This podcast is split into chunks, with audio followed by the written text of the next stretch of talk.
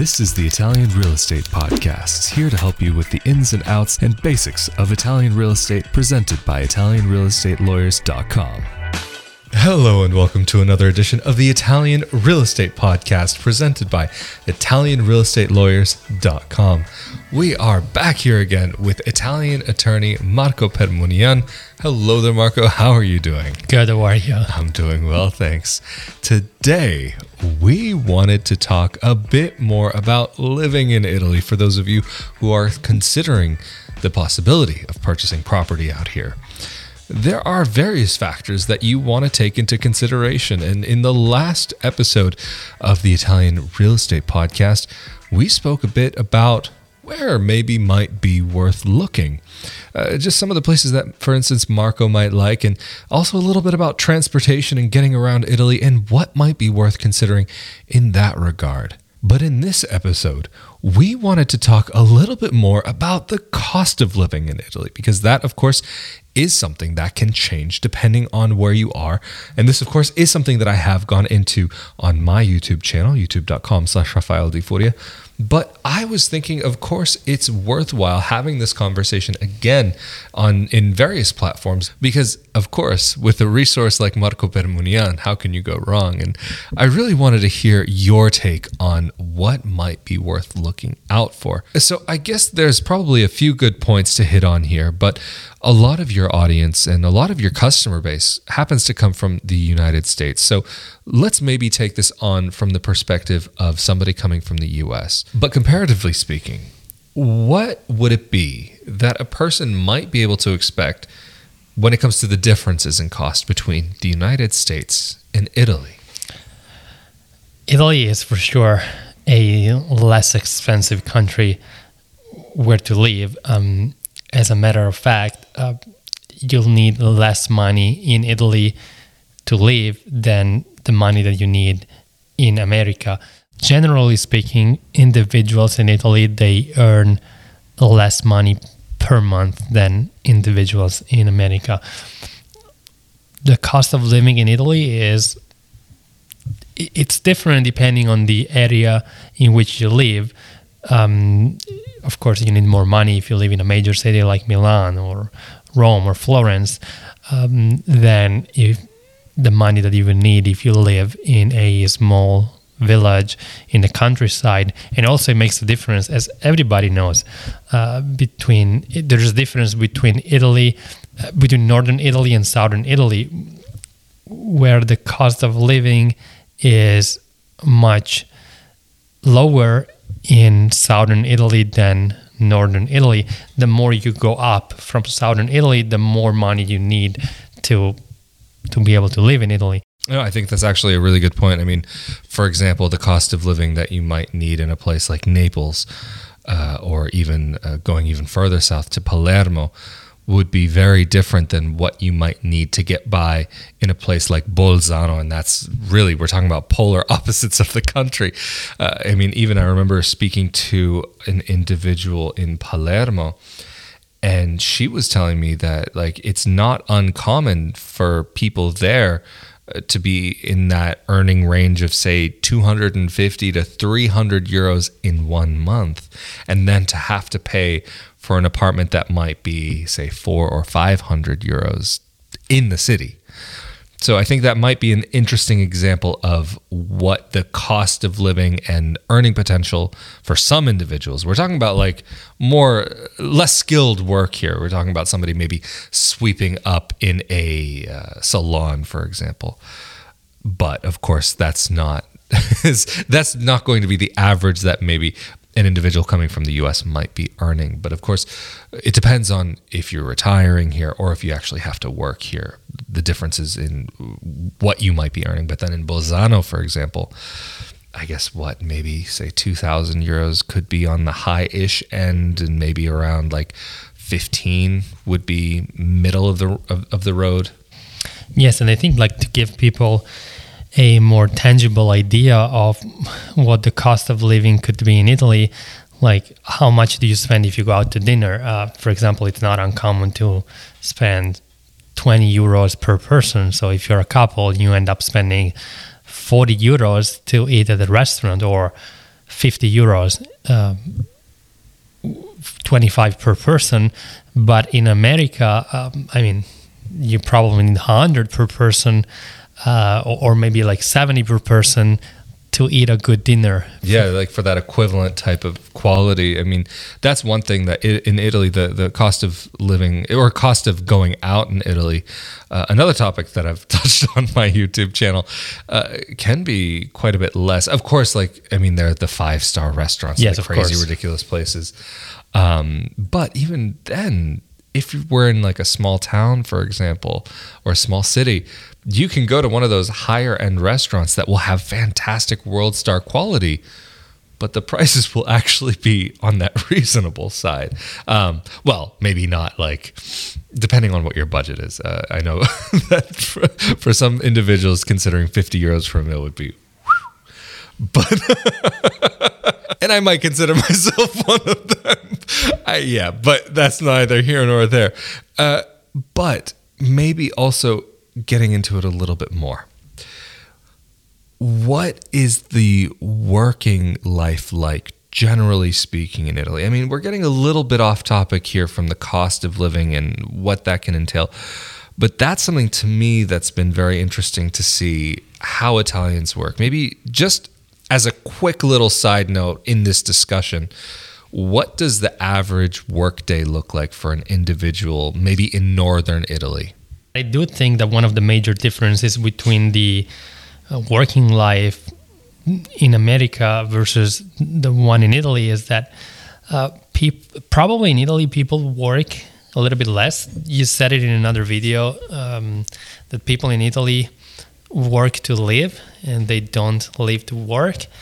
So they take it easier. Um, people start working at eight or nine in the morning, and then normally they have a break, a lunch, a very long lunch break, Right. two or three hours, and it gets longer the the more you go towards southern Italy, where people like stop working at noon and then they they they start again at four, and so there is this lunch break which can be like shorter or longer, and then you work again until seven uh, in the night. But uh, um, in America, it's more common for people to not have a lunch break. You just Right.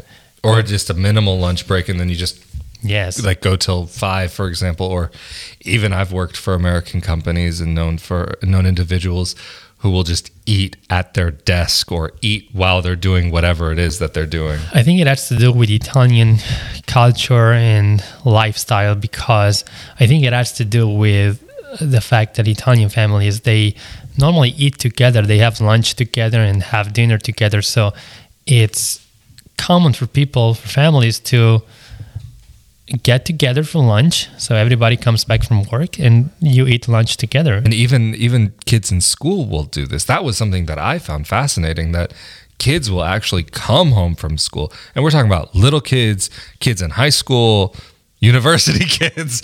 Everybody comes home for lunch and mom or grandma or whoever or maybe the individual will cook for themselves. I was fascinated by that idea because especially having grown up with lunches that were sometimes as short as like 30 minutes or something. And I remember even when I was in high school, they were discussing if lunch should be 20 or 25 minutes long.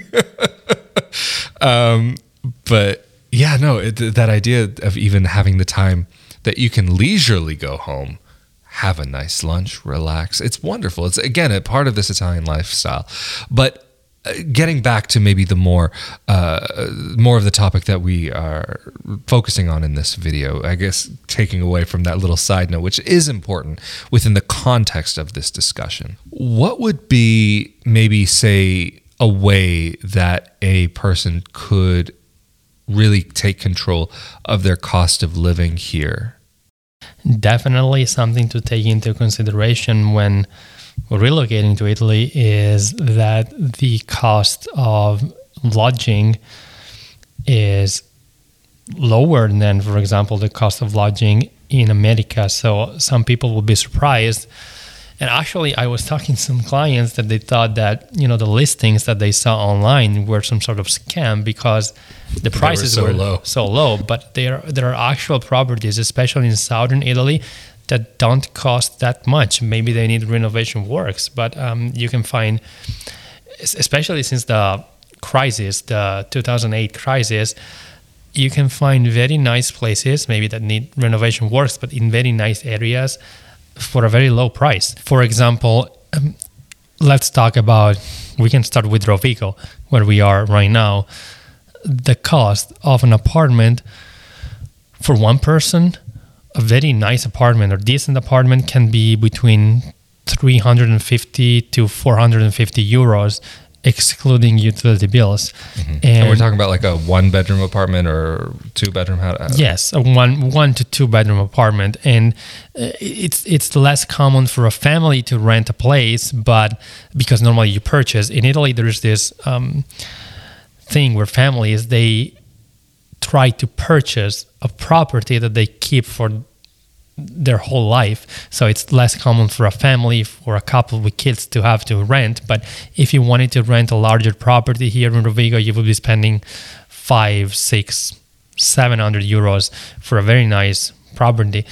And even the cost of properties to, to buy a property is very reasonable because you can get a very very nice house even a single house a single family house in in this area for 100,000 150,000 um, of course if we talk about other cities major cities or more uh, famous town areas in Italy like Tuscany or, or if you wanted to buy a property in Rome or Naples maybe in the center of Florence the price can go as high as three, 400, 500, 1 million, especially. Wow.